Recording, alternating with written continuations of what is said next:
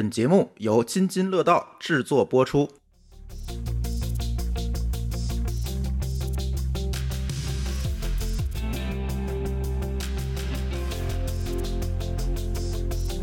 各位听友，大家好啊！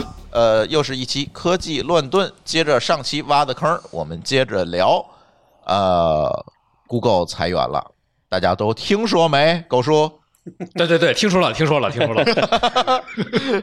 我我是差不多跟狗叔一块儿听说的，因为当时就有人把那个邮件就贴出来了嘛，贴到网上了，我就看见，哎呦，Google 裁员了，然后紧接着那个狗叔就告诉我，Google 裁员，我说我已经知道了，就是就由此可见，这样一个公司的裁员的这个新闻价值有多大，是吧？但是为什么一直没有聊呢？我总觉得可能需要让子弹飞一飞。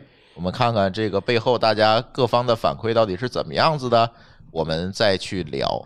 因为怎么说呢？你说咱几个人其实跟 Google 都是还是有一点点渊源的，都和 Google 有一腿，都有小有这么一腿。个我们在给 Google 做开发者社区，然后这个某高老师以前的那个前前前前前前前司也是啊，在 Google 的这个安卓生态里去做事情。我们的老板创始人是 Google 的前员工出来创业的。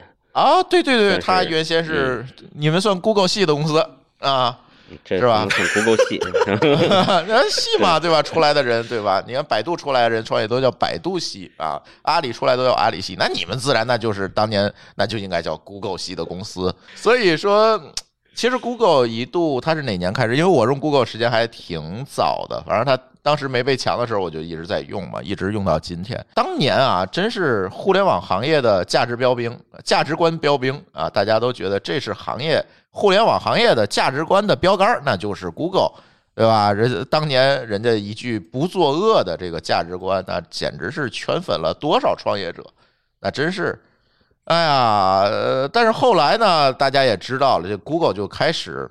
打引号的作恶了，就是把价值观反正改了，人家不叫不作恶了，我也不能说他改了就叫作恶了，是吧？也不能这么说，他改成了叫做做正确的事儿啊。对，但是即便如此，在这些年里面，其实 Google 也依然为行业贡献了 N 多的标准规范，它在技术领域，最起码它仍旧是行业的典范，包括我们每年。以前疫情之前哈，每年去 Google 参加它 Google I/O 大会，每年大会啊，在这个整个的互联网规范啊、标准啊等等这些上去去做很多的修正，去做很多的更新，去做很多的发明，几乎是整个互联网里面，你如果在互联网领域的技术领域去做事儿，你就绕不开 Google 创建的技术规范和标准。其实不光是技术呀，OKR，OKR。啊，对，OKR 好像也是 Google 发明的，是吧？不是，不是，OKR 好像是英特尔发明的，只是 Google 把它推广了。啊，Google 给把它做大了。现在大家就国内的互联网公司不都开搞吗？我告诉你，现在小朋友一定会认为这 OKR 是飞书做的，信不信吧？对吧？如果你觉得这个 OKR 是飞书做的，请在公屏里敲一啊。那个话说回来，我说一下那个就是作恶不作恶和那个做正确的事儿，在我看来的两个区别，就是我觉得不作恶是一个否定的一个判断，这件事情其实是要比一个肯定判断覆盖的范围更广的。嗯。嗯，实际上，他从这句话来讲，Google 就是说不作恶，对 Google 的限制会更多，因为永远会有人用各种方法指责你说这件事是在作恶。嗯，但是你说，你说，我说我在做正确的事情，我可以反对你说，你说的那个我们不该做的那件事情，不是我们理解上的正确的事情，然后我们可以找各种理由说它就是正确的事儿。那从另外一个角度，那就是 Google 把自己的道德的标杆降低了嘛？它其实是用一个呃道德的名词，一个绝对的名词来限制自己。就比如说 evil 这个东西，可能全社会的人都会有一个共同的什么叫 evil 的一个概念。嗯，但是呢，后边改了，改成做正确的事儿，它变成一个相对的，相当于把这个解释权拿回来了。原来它缺乏解释权。原来这个解释权相当于是公序良俗，就是这些事儿是恶，所有人都这么理解。但是现在呢，它就变成了一个解释权拿回来了，就是说我是做正确的事儿，我可能在不同的时刻有不同的正确，我可能不同的立场有不同的正确，这事儿就灵活了。就像呃，刚才狗叔那个那个有一个刚才说了一句话，我也比较同意，就是这事儿我再也不听你们的了，我都可以随时随地解释什么是正确。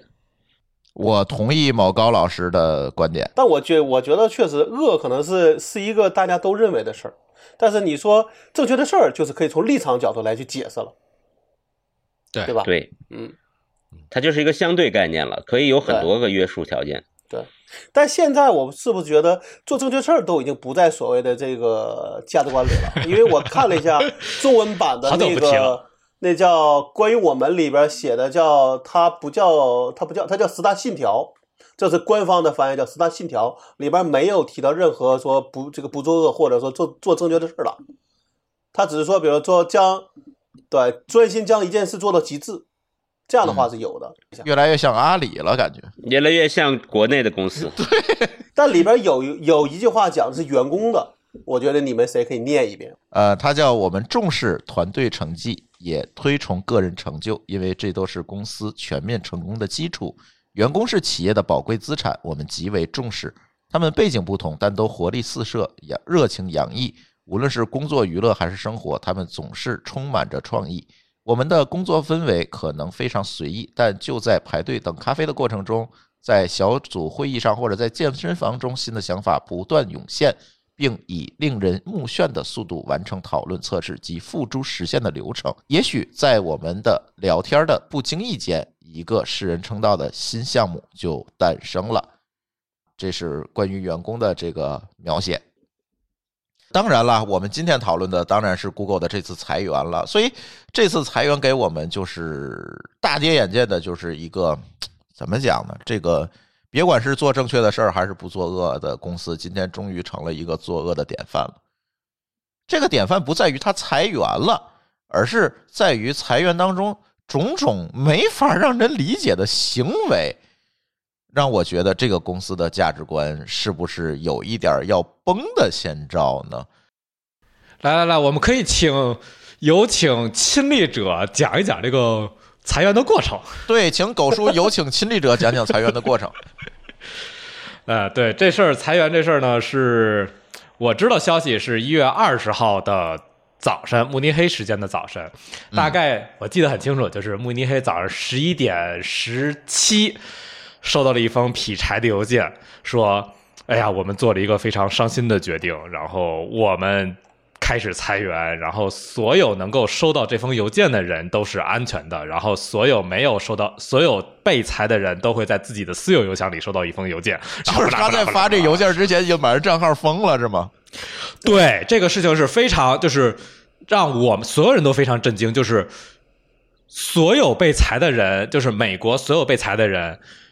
当时就拿不到，就上不了公司了，就跟之前的所有的 manager 啊，所有员工就出没有官方联系手段，而且这个邮件是慕尼黑早晨十一点十七，嗯，是美西时间早上五点，是美东时间早上两点，就是还没起床了，嗯。然后当时就是所有看 Google 就是那种闲，就是内部的群里面，所有人就都醒了，都就是所有美国的人都吓醒了，说这还怎么睡觉啊？嗯，这公司还能不能干了？啊，就是所有人都吓醒了，开始翻自己邮件，然后当时就赶紧就有人说，你们能在这里边聊天的都是安全的，但是那也睡不着了，就是这这一晚上就估计这些人就都睡不着了。呃，然后那那一天，然后当时那个邮件还说，就是美国我们已经裁完了，然后其他国家我们要根据符合当地法律还在聊什么时候裁。啊，也就是收到邮件也不一定是安全的，被裁的都没被吵醒，对吧？都还睡着呢，会被其他人吵醒，会被其他人吵醒，因为就是你可能同事啊，或者说是有人可能会立刻给你手机咣叽咣叽咣叽发消息嘛。这件事情就是最不可思议的，就是说，首先来讲，这事儿做的特别绝，就是你真的在裁员之前什么话都不说，就把人账户给关了。当然，这件事情就是。在美国是合法的，大早上起来发邮件，我觉得这事儿做的就非，而且是周五发邮件，然后因为正好是一月二十一号是除夕嘛，相当于就是中国过年前发，过年前年三十晚上给你发了封邮件，说我们裁员了。嗯，对你告诉我的时候，这边正过年呢。对呀，嗯，就是过年大礼包。所以从你的角度来看，这个裁员的背景、决策背景会是什么？我们我们可以猜一下，是吧？你也不可，你也不是劈柴，对吧？从管理层的一些个之前的行为来讲，我猜这件事情是董事会对谷歌最近的股价表现并不满意，同时改变了一些个董事，就是改变了管理层的激励方式，导致谷歌的管理层愿意通过裁员这种手段来保证公司的股价。我可以说一下我看到的这些信息吗？一个是二零二二财年第三季度的业绩报告，它的营收在增长百分之六，但是利润下滑百分之二十六点五。嗯你想吧，但是这个问题在于说从，从这个从这个员雇员的角度上讲，就特别差了。比如说，呃，谷歌是在二零二零年是有是有是有十三万五千人，二零二一年十三万九千人，只增加了四千人。你们知道二零二二年谷歌有多少人吗？嗯十八万六千人，加了五万人，就一年多招了五万人。但是你想，这个等于其实从员工数量上讲，大概涨了差不多三分之一吧。但是你想，他的这个收入才涨了大概百分之六啊，嗯就是你的人头的增长远快于收入的增长，呃，这样的话会导致你的利润下降。这件事情我也算是亲历者，因为从我开始进 Google，Google、其实就是处于一种扩张的事态，大概从之前的每年增长人数每年增长百分之十左右，大概一下跃进到了百分之十五到百分之二十，就是从我进 Google 那年开始。然后去年疫情开始是特别大的增长，就是去年二零二二年从我们内部来说的话，是增长了百分之二十五，就是是多了四分之一的人。我看一下，从一五年到二零二二年，基本上之前都是一万人到两万人的增长，只有去年是一下增长了五万人。就是明显的感觉就是公司都坐满了，包括慕尼黑这边也都坐满了。呃，然后这个事情也很奇怪，就是去年是所有大科技公司都在玩了命的招人，除了苹果。苹果也招了，但是它没有那么多，它基本上一年多一万人，一万一就是呃它没有一个大的增长。对，你看苹果是二零二零年是十四万七，二零二一年是十五万四，二零二二年是十六万四，就是去年它多多招了一万人。对，就是苹果的招人的一阶倒是没有是平滑的，然后其他公司的一阶倒都是不平滑的。所以狗叔，你觉得它疯狂扩张的原因是在哪里？是产品线变多了？这个事情还不是说那个光 Google 的理由，从整个行业的理由来说，给出的理由来说，就是第一，在疫情的进行到尾声嘛，这实际上在国外属于疫情进行到尾声。就首先来讲，各大科技公司看上去手里都很有钱，同时看上去大家都在往线上涌，所以有钱又看见了这个利润有一个增长，所以大家都在使劲招聘，希望能够借这个机会能够把自己的产品线扩得更大。嗯，然后没想到疫情就结束了。然后也没有预期，市场也没有预期的扩大。对，这是官方给的一个说法，这是我们在就是劈柴的，就是给农公司内部通气。他说我们之前觉得市场会扩大，然后而且当时我们也很有钱，但是没想到一年后这个情况发生了非常大的变化，然后不拉不拉不拉不拉不拉不啦，哎，但是这里我很好奇的一个问题啊，Google 快速成长了这么多年，对吧？我们会看到它不同的产品的创新，从搜索引擎到呃安卓的手机系统，再这包括前几年的这个 AI First 的这个战略等等，它其实这几年都有一个相对来讲非常非常高速的一个增长，所以其实也是促成了它当时为什么决策啊，当年就招五万人的这样一个被我怀疑啊，这这个会有这一层的自信在，但他为什么就突然发现有问题了，或者是增长不是这么好了呢？除了我们的所知道的市场都不好，对吧？但是市场都不好，不也也能够从矬子里拔将军吗？现在看来，整个 Google 的增长在整个的市场里面也是不是这么可圈可点，我们可以说。但也不是特别差。嗯，也不是特别差，但是也没有像以前这么亮眼了。我们还记得当时 Google 上市的时候那个牛逼哄哄的样子，是吧？对吧？到了今天，它不是这样了，它变得平庸了，或者说，对吧？它为什么到今天我会觉得它慢慢的变平庸了？我觉得就所有的公司的收入一定会有个天花板的。嗯，那你到了天花板上，大家怎么来去捅破天花板的？往往都是说我要做更多产品线，招更多的人来去捅破这个天花板。但很多时候，这个天花板是不好捅破的。就是押宝嘛。对，但是我倒觉得，我觉得现在看，从谷歌的角度上讲，它的基础或者从业务的突破上讲都没有，这才是最大问题，才会导致现在这个结果。就是咱们反过来说，这三年谷歌招了这么多人进来，它有什么样的技术让我们觉得哎眼前一亮的有吗？哎，你这话就是正好引到我下面想说的话题了，就是我这几天一直在想，就是谷歌的商业逻辑到底是什么？然后我觉得我这件事情基本上想明白了，就是它不就是一个广告公司吗？那怎么为什么这广告公司都那么多广告公司呢？为什么就谷歌这广告公司这么大呢？嗯，那你说说吧，对吧？就是抛开 YouTube，抛开 Cloud。就说 Google 的搜索，就是也不完全是搜索，就是跟着广告这一摊儿这一块儿这个事儿。Google 的商业逻辑是什么呢？Google 实际上做了一个，这是我自己的想法啊，这个我先说一下，我没有抄任何人的想法，就是谷歌其实做了一个是给大众互联网做的基础设施。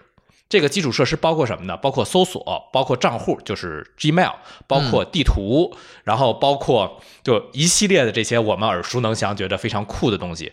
Google 是用是把这些基础设施做的做一个非常酷的基础设施来吸引用户，形成了一个新的市场。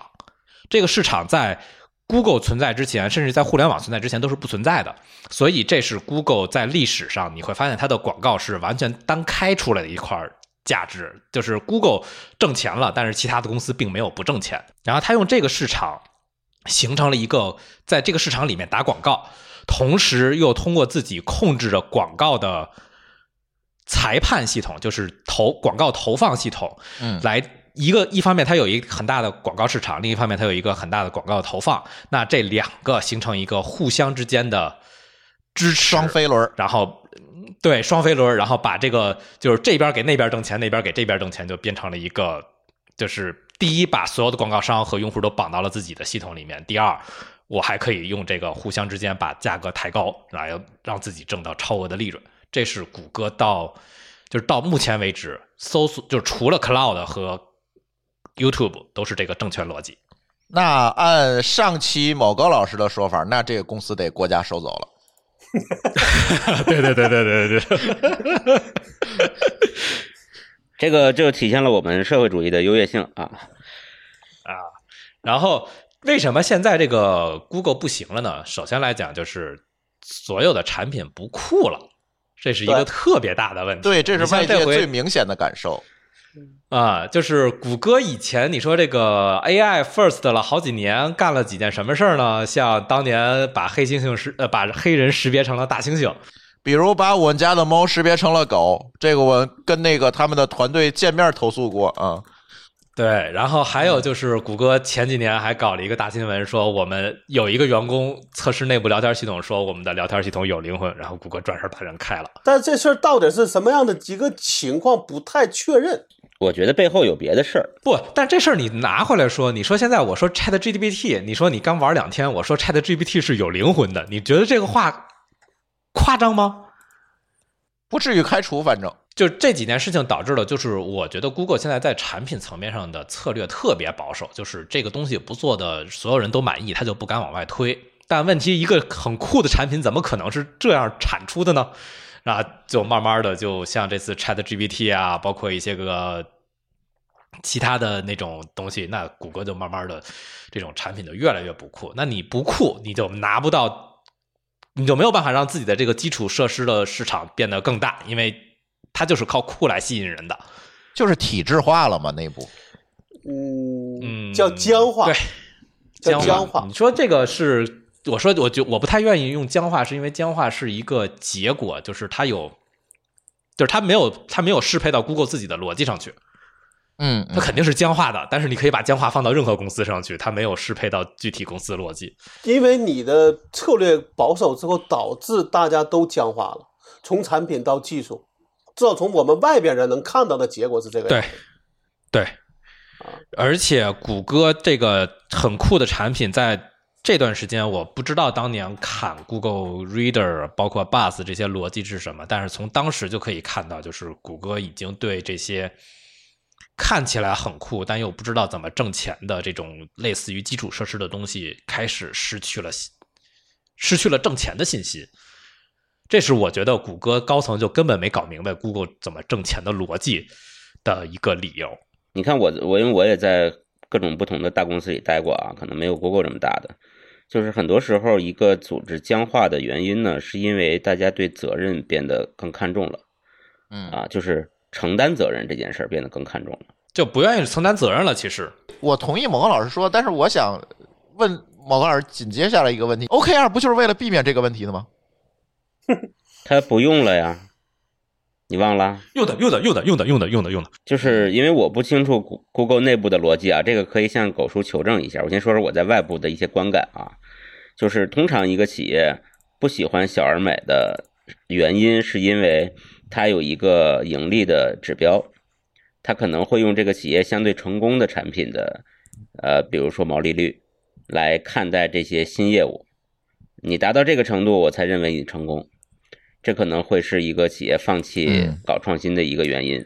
第二个原因呢，就是，呃，这个企业里边可能因为它工资高，所以大家大家害怕失去这份工作，而他如果逐渐的对承担责任这件事儿看得越来越重，那所有人都不敢去做什么出格的事儿。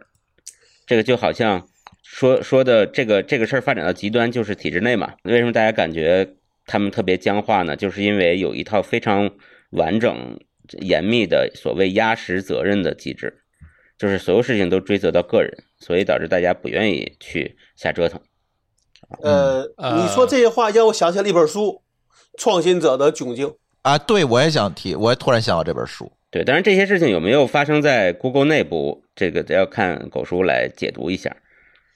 啊、我先说一下，先回到最早的那个 OKR 的话题，就是 OKR 只保证了这个 O 能带下去，但并没有保证 O 能定的正确。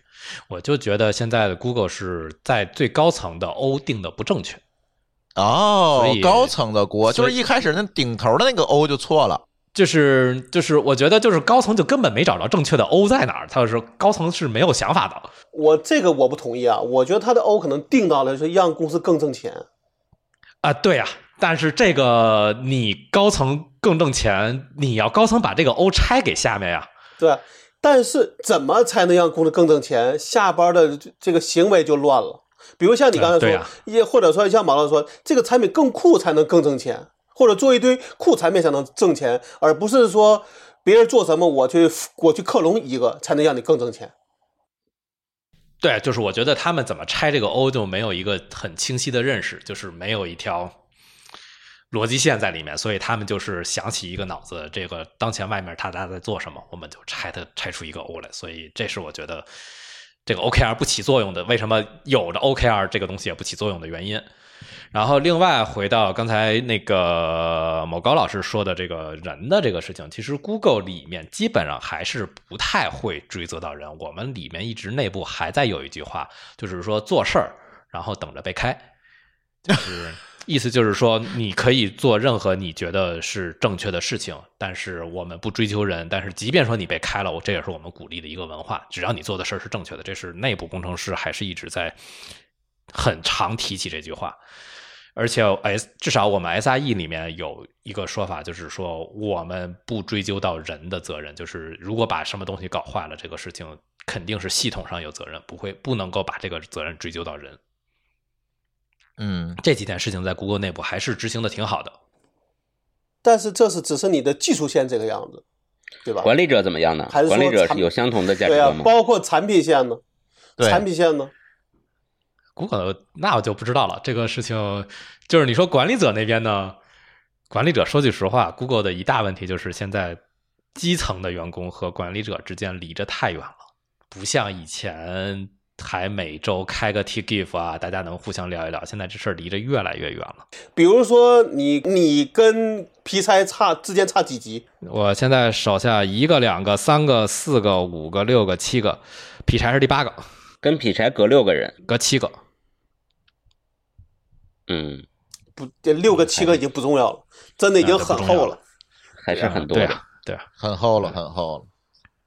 所以现在的问题就在于说，我觉得技术上讲，因为其实严格上讲，谷歌其实其实到了最后，其实对于我们来说，其实它还是一个可是一个产品型的公司，对吧？咱用的是它的搜索引擎，用用的这些东西还是个产品，那你技术只是产品的一个支撑嘛，对吧？那你如果产品上的策略有问题，你的技术再牛逼也也也没有用啊。对啊，对啊，我是我是觉得产品层面上有问题的呀。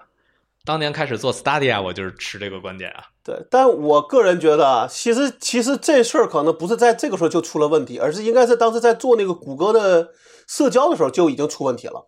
对，我知道你说这个具体什么时候开始出问题，我不好说。我更愿意把这个点放到把 Google Reader 给砍了的时间点。一三年七月，但是前两天有一个消息也蛮有意思的，说创始人又开始写代码了，这是怎么回事儿？呃，没有没有没有，也没有真的开始写代码，主要是谢林回来了。谢林提了几个 CL，然后这个 CL 我还去 review 了一下，不过这个是笑话。然后主要是我觉得就是我旗帜明确的现在说这句话，就是劈柴不行，不知道该怎么办了，把俩创始人拉回来开始定策略。然后我这是我我觉得这件事情是印证的，我说我觉得就是高层根本不知道该怎么定 O 的这件事情，就是不会定 O。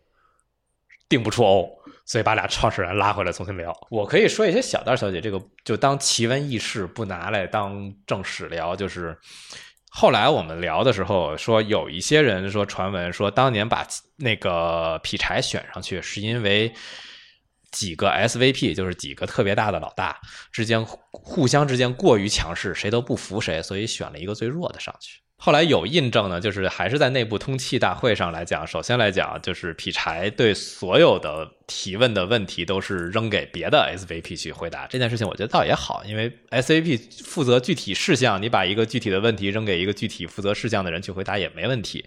但是有几个 SVP 老抢话，哦，以 Cloud 的老大为主，就是是这样。Cloud 我觉得是 Google 最近几年表现比较亮眼的业务，就是从托马斯来了之后，确实表现的很亮眼，就是至少在财报上表现的很亮眼，包括在市场占有率上也表现的很亮眼。就是我觉得他是理顺了 Cloud 该怎么做这件事情。然后还有一个比较强势的组，就是我们内部叫 K and I，就是 Knowledge and Information，就实际上就是搜索组，啊，最挣钱的那个组。这是直接挣钱的部门吧？对，这是直接能够提供市场的那个部门。嗯，这个在百度也肯定也是这个样子的。然后这两个组在 Google 不是去年说有一次说提自己冻结招聘嘛？这事儿你们都有印象吧？对，没印这个象了。呃，去年好像很多的公司都爆出这样的消息。嗯，对啊。然后这两个组在冻结招聘之后招了大概一万个人，啊，等于没动他们。就是话语权不够，就是话语权过强，导致冻不住他们嘛。嗯哎，你看啊，我就从狗叔的只言片语里面分析出来两个事情。第一个事情，这个公司居然都有野史了。你说这个管理沟通会乱到什么样儿，对吧？第二个，人家招人是以 HiCom 是以万为单位的，你说这个，好吧，我就那我别别，你招人的时候一万没了，你裁人的时候可能也是以万为单位。这次不是裁是吧？了才一万八呀。对啊，啊一万百分之五啊，百你百分之五就够一万多了。嗯，嗯，就是说，在这种情况下，你说这个公司它能不体制化吗？我觉得这也很正常吧，对，是的，就是你怎么管这么多人？宿命。就是你公你公司大了，一定是这个样子的。只是你能在某个程度上能够控制的，能够能够继续往前走，还是已经控制不住了。我觉得他控制的不好的一个点啊，我觉得控制不够好。不好的一个点还是创始人选这劈柴选的不对。走了，对，嗯就是创始人本人强有强有力的抓住这个权力集权，并且通常因为创始人他自己从头干起来的，他还是有一些这个这个叫什么威望、情怀威信，啊，对，就是微信肯定有，但是他可能也会有一些情怀，不会乱搞，他也不担心，他也不担心你们谁指责我，对吧？但是呢，创始人一旦出，你给一个劈柴，劈柴可能就束手束脚。一个是底下山头特别多，然后他又担心说股东 diss 我。你说如果是那俩创始人，你股东 diss 就 diss 了，他可能都无所谓。但是换到劈柴身上，他就不行。嗯，我同意高老的这个说法。但我觉得还有一个方面啊，你像咱咱们说这个大公司有这么多家呢，对吧？有微有微软，对吧？微软的那谁也是后上的呀，也是印度人啊，但好像没人去说那说那说纳达拉有问题啊。那微软那个可是老可是第三位了，就是当年的那个巴尔默，可是好多人 diss 的。对啊，但是纳德拉没有问题啊，他也同样裁人了。其实，在我认为说，呃，微软是可以不裁人的，但他也裁，但是没有人去说微软有什么大问题。呃，这个在于大家对这个公司价值观和这个道德底线的预期嘛。这就是这是什么呀？就是微软人家，我就说我又 evil 了，怎么地吧？对，然后今天他我天天 evil，对，他没有他没立牌坊啊，对吧？你你要先立牌坊，然后你整一把，受不了了。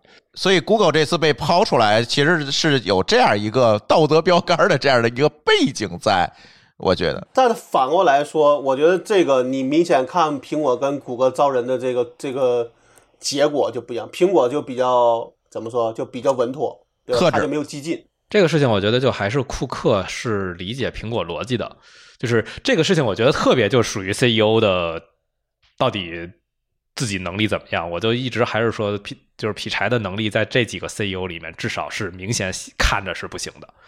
然后另一个比较典型的就是亚马逊的 CEO，因为亚马逊 CEO 贝索斯也走了嘛，新的 CEO 导致这次它的股价非常财报非常惨，也属于 CEO 不知道该干嘛。我现在总有一个感觉就是。别管是这些大公司，还是我们周围朋友公司，甚至说包括我们自己的公司，我现在越来越觉得有这样一个感觉，就是这个公司的管理风格啊，甚至说啊，不写在纸面上或者写在纸面上的所谓的使命、愿景、价值观等等，这一切你怎么去延续下来？它往往不能靠一些非常刚性的啊一些办法去把它做上，比如我定一个规定。啊，我定个 OKR，这些东西很难，很好像是往往取决于这个接班者的这个一个感觉，对公司的这样一个感觉，或者说他对公司使命的一个感觉。我我总有这样一个，我之前啊，我之前跟别人总结过这个问题，嗯，怎么讲呢？就是企业文化，企业文化不是写在墙上的，对，也不是写在员工手册里的，嗯，企业文化是什么呢？企业文化就是老板文化。嗯，你老板是个什么人，你这个企业就是什么人，哎，或者说老板希望你自己成为什么人，企业就会成为一个什么什么公司。嗯，这个时候就有意思了，你换了个老板，对吧？对他理解不一样就一定会一定会变，就是企业文化一定会变。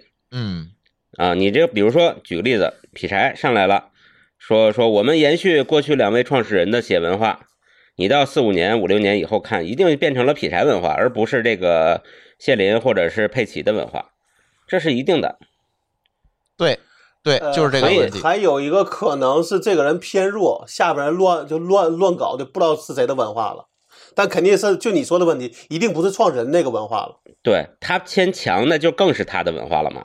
他弱嘛，那也是他的文化，就是个弱文化。这个山头并起的一个文化，那也是就出山头嘛，跟老板有关。对对，嗯。哎，另外一个问题，我想问问狗叔啊，呃，据说是被 Chat GPT 吓到了，这是真的假的？呃，肯定是被吓到了。哦，肯定是被吓到了。就是内部这个事情，就是呃，就是把两个创始人拉回来，主要也是聊这个 AI 的事情到底应该怎么做。我觉得他 force 了这么多年，居然没做起来。哎，我是觉得从我内部，第一，从我内部看，从我看到这些个。其他周边消息，我觉得首先来讲，ChatGPT 的基础模型还是 Google 搞的，是 Google 的论文。然后 Google 内部肯定有这个类似的东西。然后另外，我当时看过 Google 内部的一个报告，就是他做的也是生成，不过是音频的生成。我不知道为什么 Google 后来都 focus 到音频上。就是他最后那套 AI 模型做到了，就是说是你给他一段音频，他能跟着这个音频续下去。比如说你给他一个人说话，他就后面续的都是跟这个人说话，说的还有模有样的。如果你给他一段古典音乐，哦它就把后边古典音乐给续下去，续的也有模有样的。我觉得特别牛逼。但是就问题就在于。技术很好，然后你为什么就这个很酷的东西让人给占了？就是没有产品化。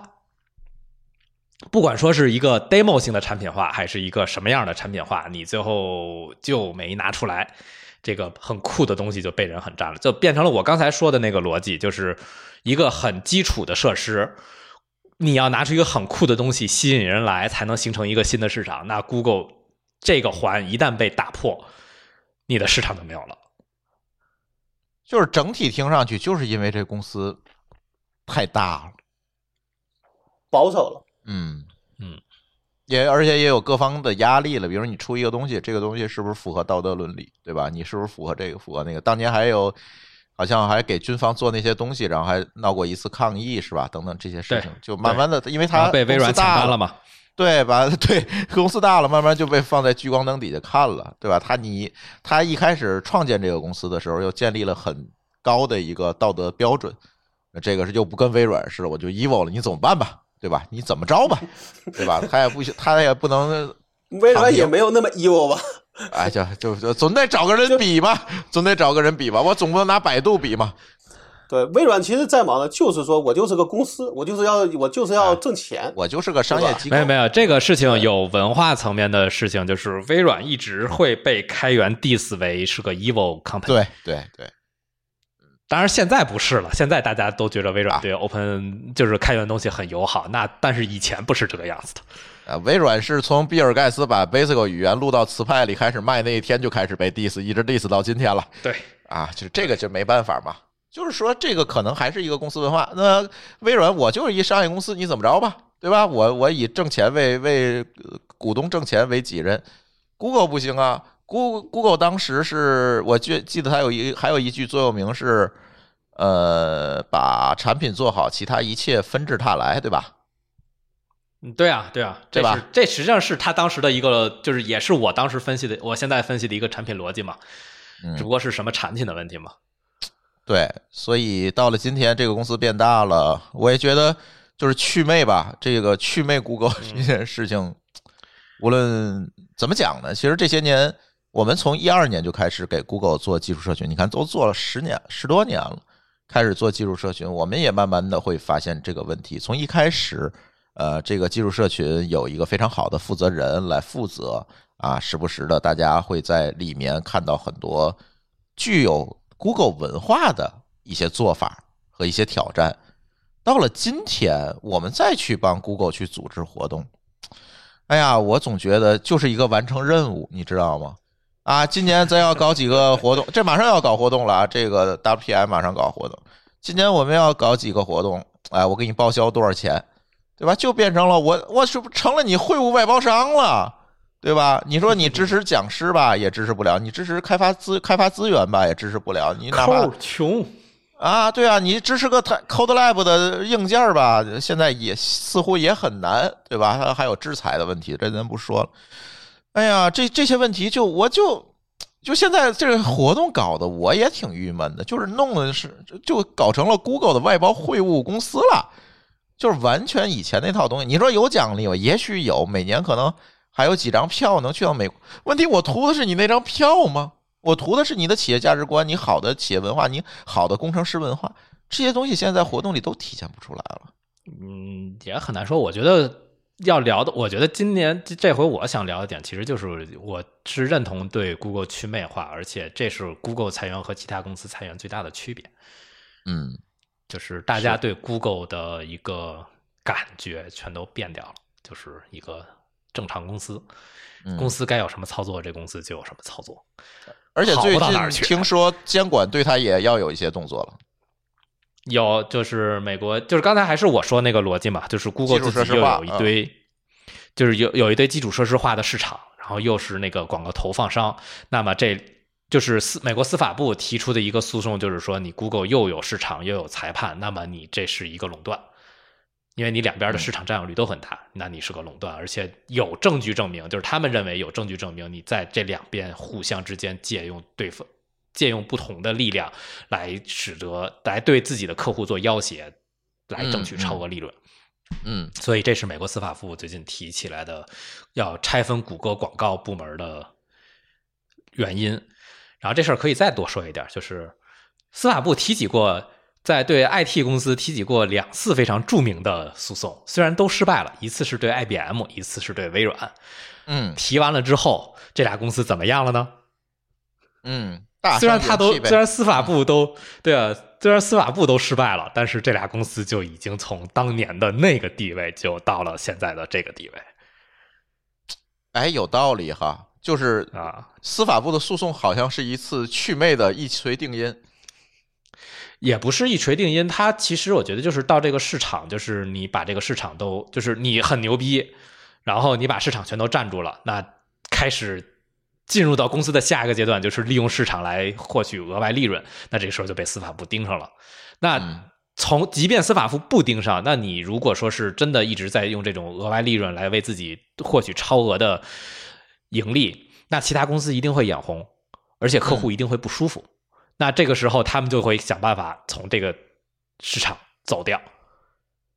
嗯那这个时候，这个公司的盈利啊，包括什么乱七八糟，就一定会回到一个正常公司的地步。这是一个嗯嗯，就是是一个新兴公司去呃超额利润消失的一个指标，这个司法诉讼算是 对吧？对嗯，好吧，那今天跟大家聊聊祛魅 Google。哎，我就总总祛魅哈，上次祛魅过谁？对我们总祛魅，对我们我们一我们的这个话这个标题应该这样改，说某某公司的时间不多了。